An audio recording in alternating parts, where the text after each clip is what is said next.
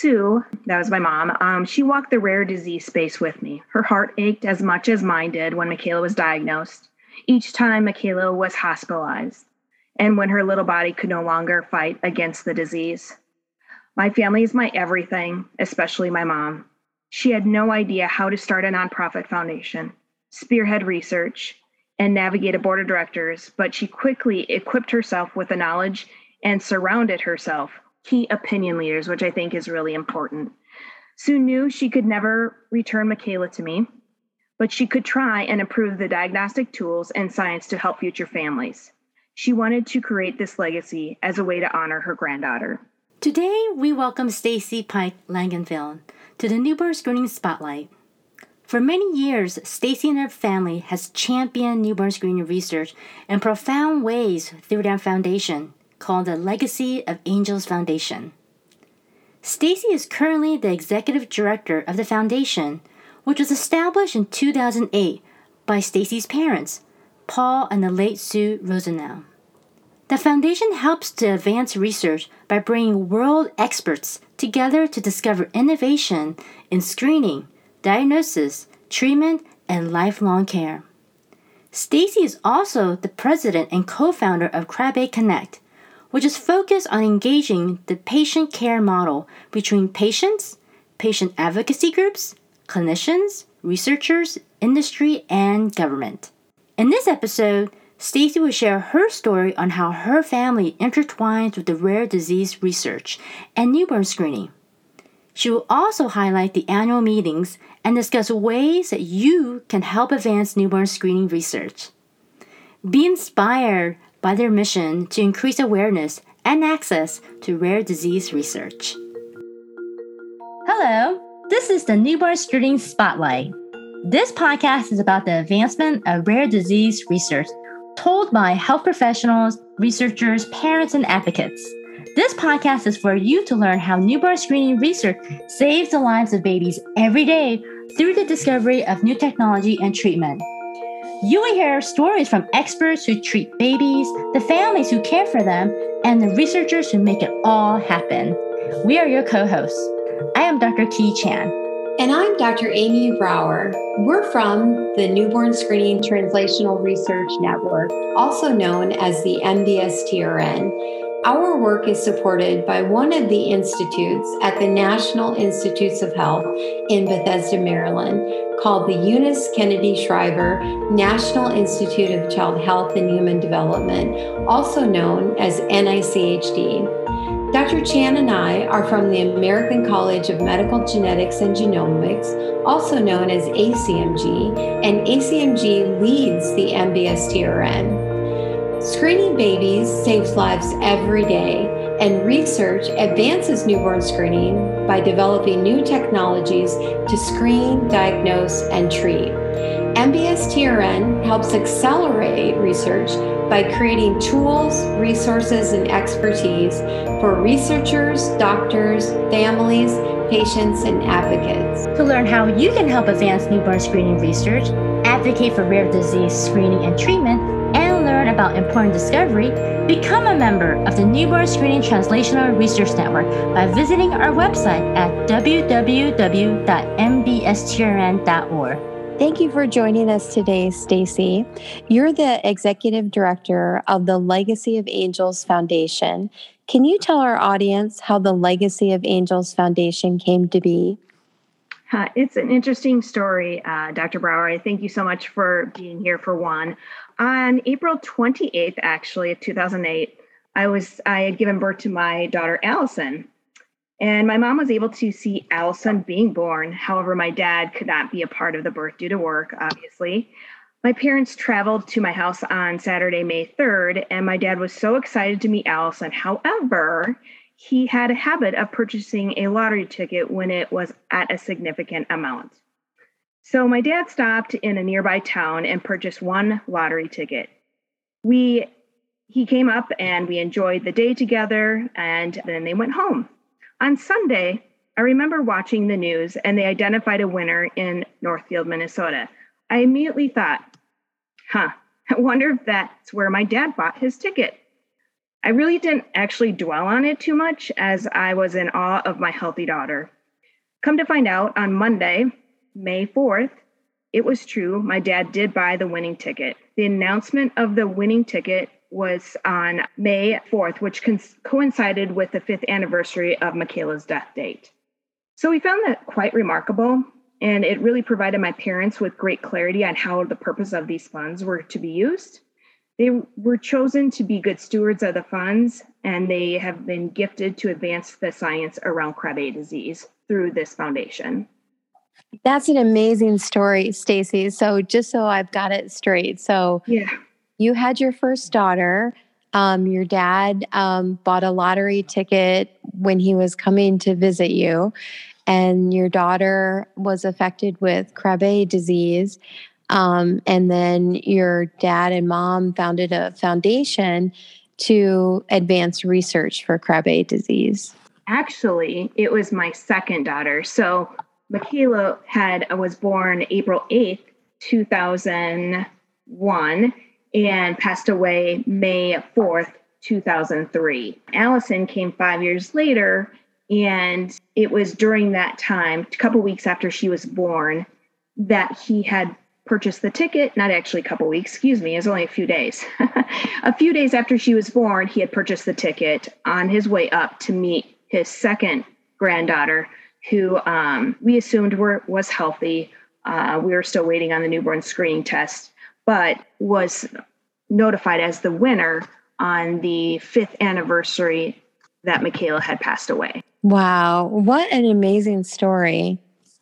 Yes, I um it's hard to even understand the impact and the feeling that whole situation. You just never think that that's ever going to be something that you encounter. I mean, you hear about the odds every day on on the um, ability to even be a winner in um, the lottery and to have it happen on such an impactful day, um, we just knew we were set up to be good stewards of that money to really propel Krabbe disease research forward. Wow, Stacy, that's such a powerful story. I just echo what Dr. Brower said that do with the fund. Your it sounds to me like your entire family has played an important role in founding and operating the legacy of Angels Foundation for many years. Your mother's efforts are especially well known in the newborn screening community and rare disease community. And what an incredible legacy. How does her memory guide your efforts today? Sue, that was my mom, um, she walked the rare disease space with me. Her heart ached as much as mine did when Michaela was diagnosed, each time Michaela was hospitalized, and when her little body could no longer fight against the disease. My family is my everything, especially my mom. She had no idea how to start a nonprofit foundation, spearhead research, and navigate a board of directors, but she quickly equipped herself with the knowledge and surrounded herself with key opinion leaders, which I think is really important. Sue knew she could never return Michaela to me, but she could try and improve the diagnostic tools and science to help future families. She wanted to create this legacy as a way to honor her granddaughter. Stacy, how have how's the foundation efforts changed over the years? The first few years of the organization, we really focused on networking. There's a big steep hill in learning about the gaps in research and uh, uh, newborn screening and what needs to be done to impact change. I think the Krabbe disease pilot study in New York taught our community a great deal on where we were falling short. We needed to improve our diagnostic tools. We needed to improve stem cell transplant outcomes. We also needed to identify a reliable biomarker, all while hoping, and we did this, all while hoping to stumble upon, uh, upon a cure. We also learn that processes and procedures are really important. State newborn screening uh, labs are and or task force are challenged by budgets, staffing, and training. So you must have a diagnostic tool that is nearly 100% effective in identifying which patients have disease and which do not. When you have that accomplished, you need to clearly show improvement with treatment as a, as a result of early identification. If that's not enough, states prefer that all the testing and treatment are done within the boundaries of their own state. So it, it takes a lot of people doing a lot of things right and working together and sharing resources to really impact change over time. Stacy, your team is growing. Do you have advice for patients, parents, families, and advocates who would like to start similar efforts related to conditions that have impacted their families? Oh my gosh, that's so right. Key. um, we are thrilled to welcome our newest member, Dr. Anthony Steyermark. He was appointed as our medical director in September of 2021.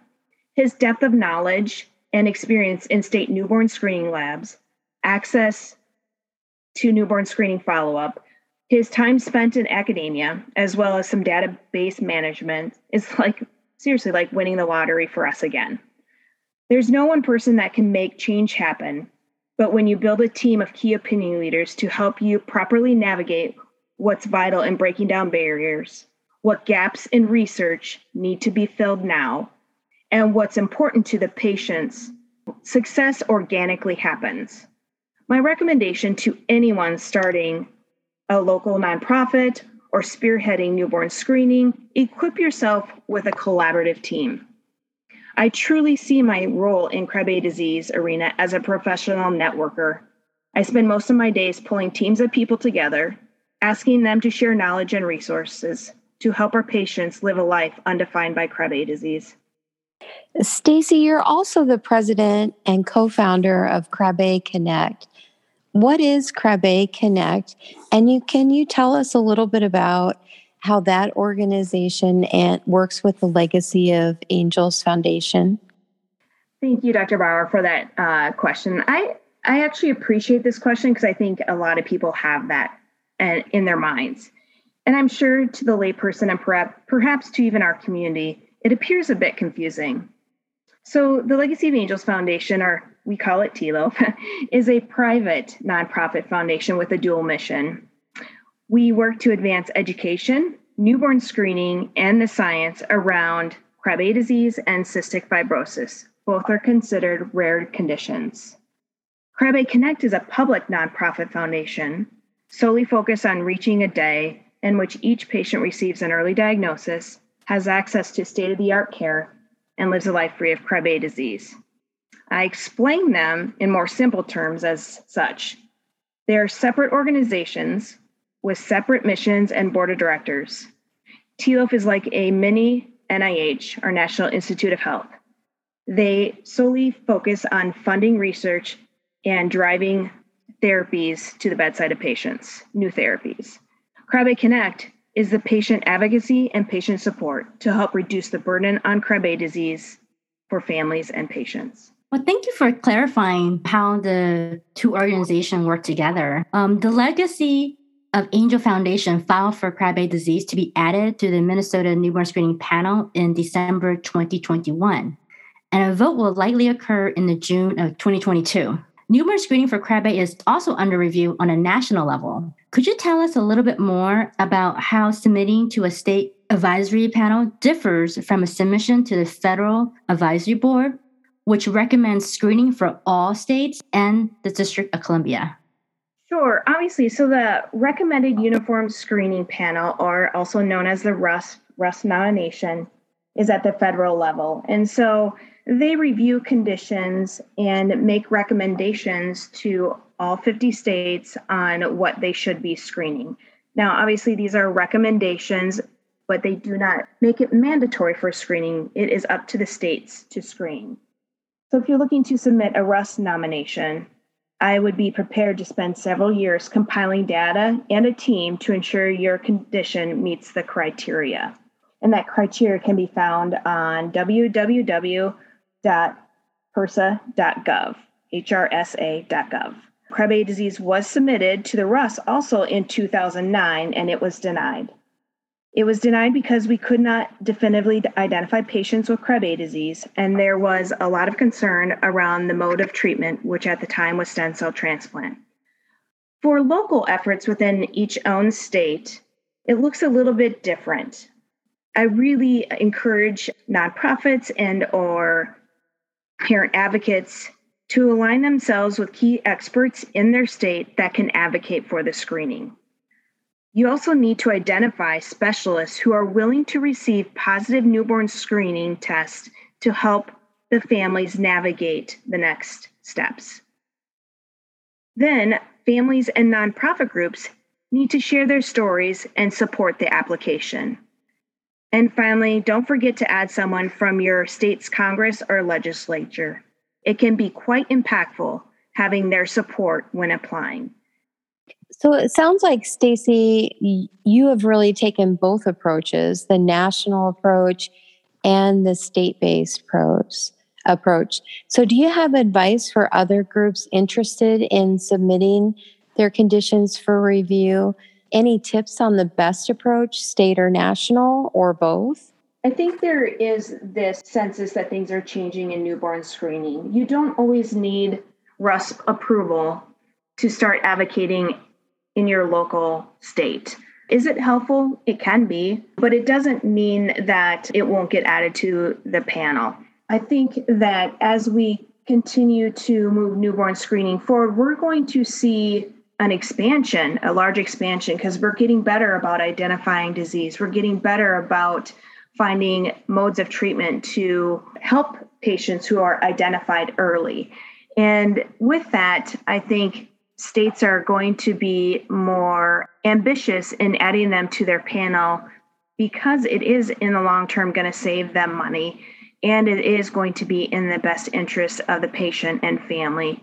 And so the goal of any state advocacy newborn screening committee is really to ensure the health and welfare of their citizens. And they can do so by adding those conditions but they will be rigorously evaluated and ensuring that proper identification and proper modes of treatment are available for before doing so.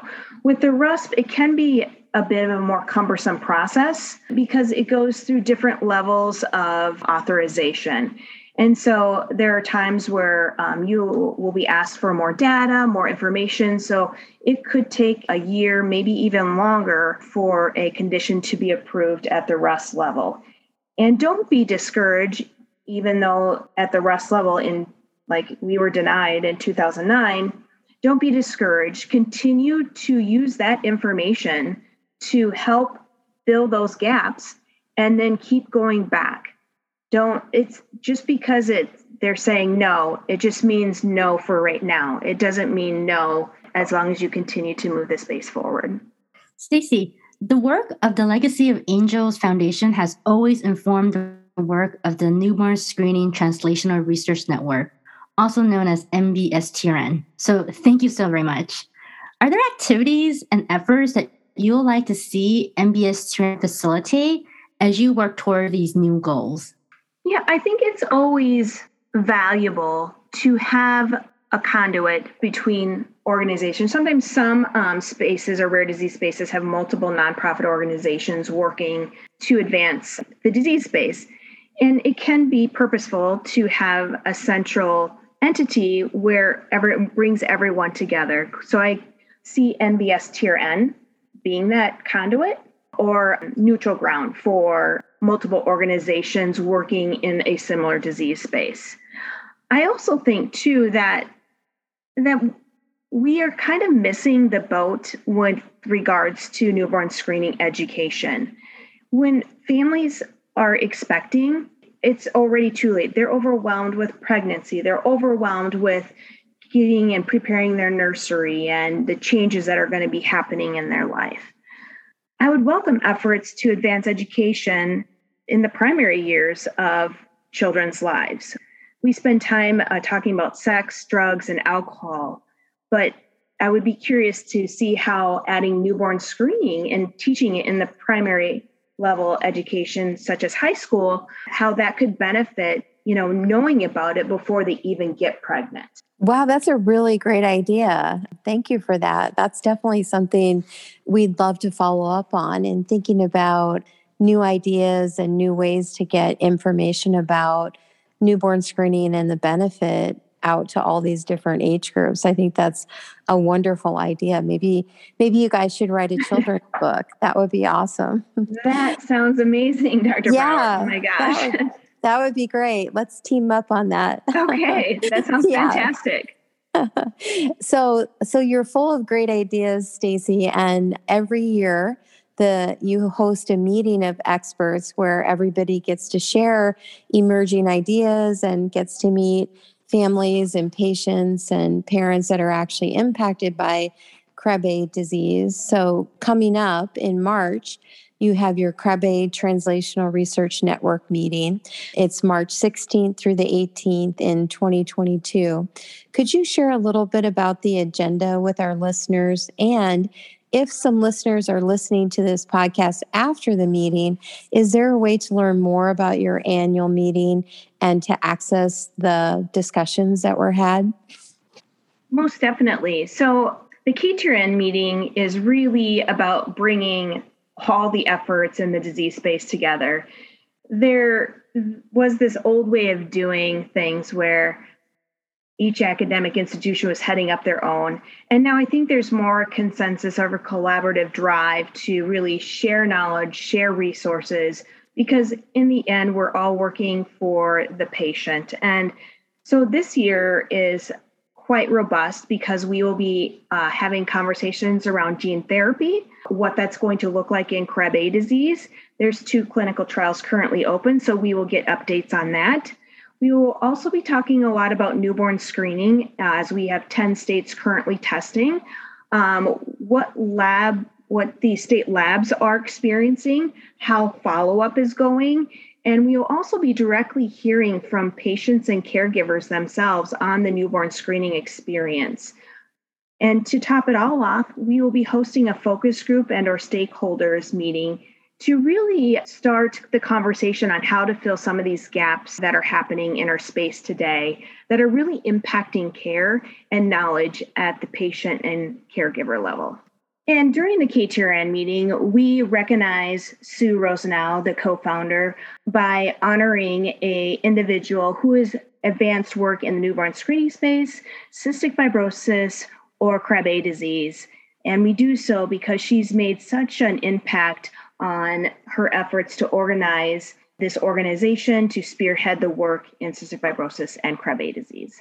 And they can go to find these, find out registration and more information either on tlof.org or at the Legacy of Angels Foundation Facebook page. All the details are there. And if you have trouble there as well, feel free to send an email at info at tlof, T-L-O-A-F dot org, and we will help you navigate that. Stacy, TLOF also studies cystic fibrosis and newborn screening for cystic fibrosis. Can you tell us a little bit about the focus that you have for newborns who are identified with CF? Yes, thank you so much, Dr. Barrow, for asking that. You know, CF is also um, something that is near and dear to our hearts, and the reason it's part of our mission is because it's also part of the co founders' genetics. And so not only are there carriers for Krabbe disease, but they are also carriers for cystic fibrosis. So that rare disease means just as much to us in as Krabbe disease. So with that, we know that there is a large organization out there, large CF foundation that is very doing amazing work. So we really looked for ways to fill smaller gaps in in that space. And one we have found is really around identifying the proper treatments for uh, cystic fibrosis patients very early on. So, with cystic fibrosis, it's actually screened in all 50 states, which is, which is amazing. And we hope Krabbe disease gets to that point. But what can happen is there is a many products on the market and some work really well with the patient's DNA and some do not. But it can take years to understand that it's not doing well in the patient. And over that time, they can incur damage to their lungs. And so we have spent um, some dollars towards understanding the whole genome and how that impacts um, what medicines a, um, a patient is put on. And so we've really worked hard to understand that the medicines that they're put on sooner work well with their genetic components so that to preserve that lung function as best as possible. Well, Stacy, thank you so much for sharing your story and and your organization hosting this upcoming meeting to invite all these different stakeholders to advance rare disease research. Um, as we're coming close to the end of our interview, we always like to ask our podcast guests our signature question, and that mm-hmm. is what does newborn screening research mean to you? Newborn screening research to me can be really summed up in, I believe, one word access. Early identification means access to therapies at the earliest point in disease. However, I just want to be clear that newborn screening does not reduce the burden of the disease. The purpose of early identification is early access to therapies. Patient advocacy organizations should be creating programs and services to mitigate the burden of the disease. And so I think they really work hand in hand. Wow, that's such an amazing focus. So that really helps us really realize the promise of newborn screening, which, as you said, is access to early identification and access to the right treatment to achieve the best possible outcomes. That's really inspiring. You 100% have it right, Dr. Brower. You summed it up all in one sentence. Thank you for listening to this episode of Newborn Screening Spotlight. If you like our podcast, please subscribe and share an episode with your colleagues, friends, and family. Get involved. Stay informed. Help us advance discoveries. Together, Together let's, let's increase, increase, the impact, of newborn screening research, by listening to, your stories.